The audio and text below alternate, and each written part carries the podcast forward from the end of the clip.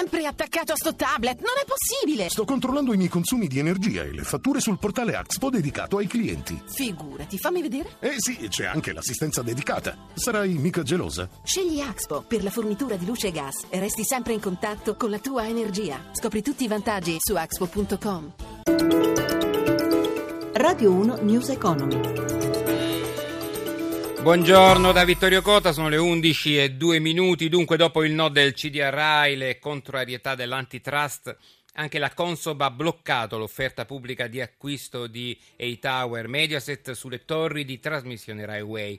Mentre delle conseguenze sui due titoli in borsa, torneremo tra un attimo nel collegamento con Milano. Alla società privata è stato richiesto un nuovo prospetto informativo, mentre si parla di un possibile intervento nella partita del fondo F2I controllato da Cassa Depositi e Prestiti, quindi da Poste Italiane, ma anche l'intervento di banche e fondazioni informazioni. Sentiamo Stefano Marcucci. Tutto da rifare per EE Towers. L'offerta pubblica di acquisto su Rai Way non è procedibile secondo la Consob. L'operazione traballava dall'inizio. La società controllata da Mediaset puntava ad acquisire il 66% di Rai Way, ma il Ministero dell'Economia aveva già fatto sapere di non volere che le antenne della TV pubblica finissero in mano privata per una parte così consistente. EE Towers allora ha aggiustato il tiro e proposto di fermarsi al 40%. Non è bastato. L'autorità che vigila sui mercati finanziari ha posto una pietra tombale su tutta la storia e invitato EE Towers a riformulare l'offerta integrandola con nuovi obiettivi industriali, visto che il vecchio piano è irrealizzabile. Oggi gli amministratori di EE Towers e di Railway saranno sentiti dall'antitrust, ma un via libera a questo punto è difficilmente immaginabile.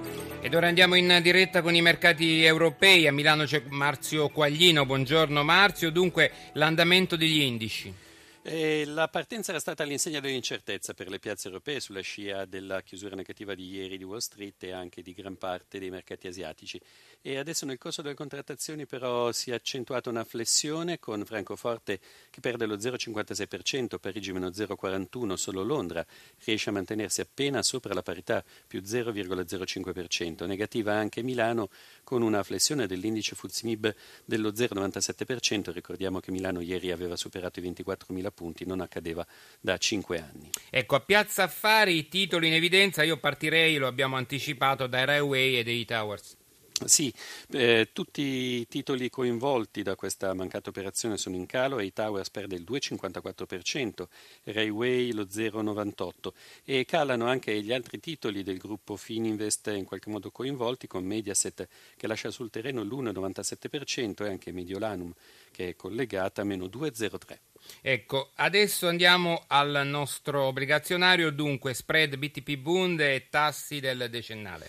Lo spread si è leggermente allargato e viene, ed è ora indicato quota a 110 punti uh, base, mentre il rendimento del BTP decennale è all'1,25%. E infine il cambio euro-dollaro l'euro riesce a guadagnare qualche leggera posizione, ma ricordiamo che ieri ha toccato i minimi da 12 anni a questa parte nei confronti certo. del dollaro, il cambio a quota 1,0553. Grazie a Marzio Quaglino dalla redazione di Milano. Parliamo ora di conti pubblici. L'Unione Europea ha promosso il cosiddetto tesoretto da 1 miliardo e 600 milioni contenuto all'interno del DEF che il governo ritiene punto di svolta per la crescita. Un contributo fondamentale può arrivare dalla discesa degli interessi sul debito e ieri ha avuto successo il BTP Italia giunto all'ottava edizione. L'intervista a Maria Cannata, responsabile del Dipartimento del Debito del Tesoro di Americo Mancini. Ieri primo giorno del BTP Italia, ottava emissione, bilancio e prospettive. Tenendo conto che si tratta di un titolo più lungo di due anni e con eh, una cedola minima garantita di 0,50, fa eh, molto piacere constatare che i risparmiatori hanno saputo apprezzare tutte quelle caratteristiche di potenziale remuneratività del titolo qualora la ripresa dovesse accelerare e si tornasse a livelli più normali di inflazione.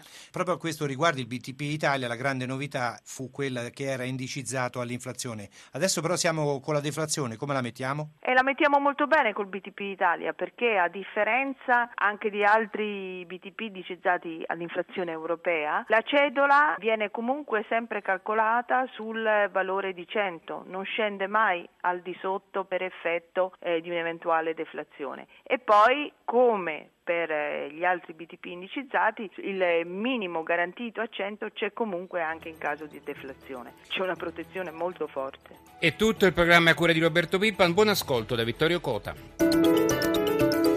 Radio 1 News Economy.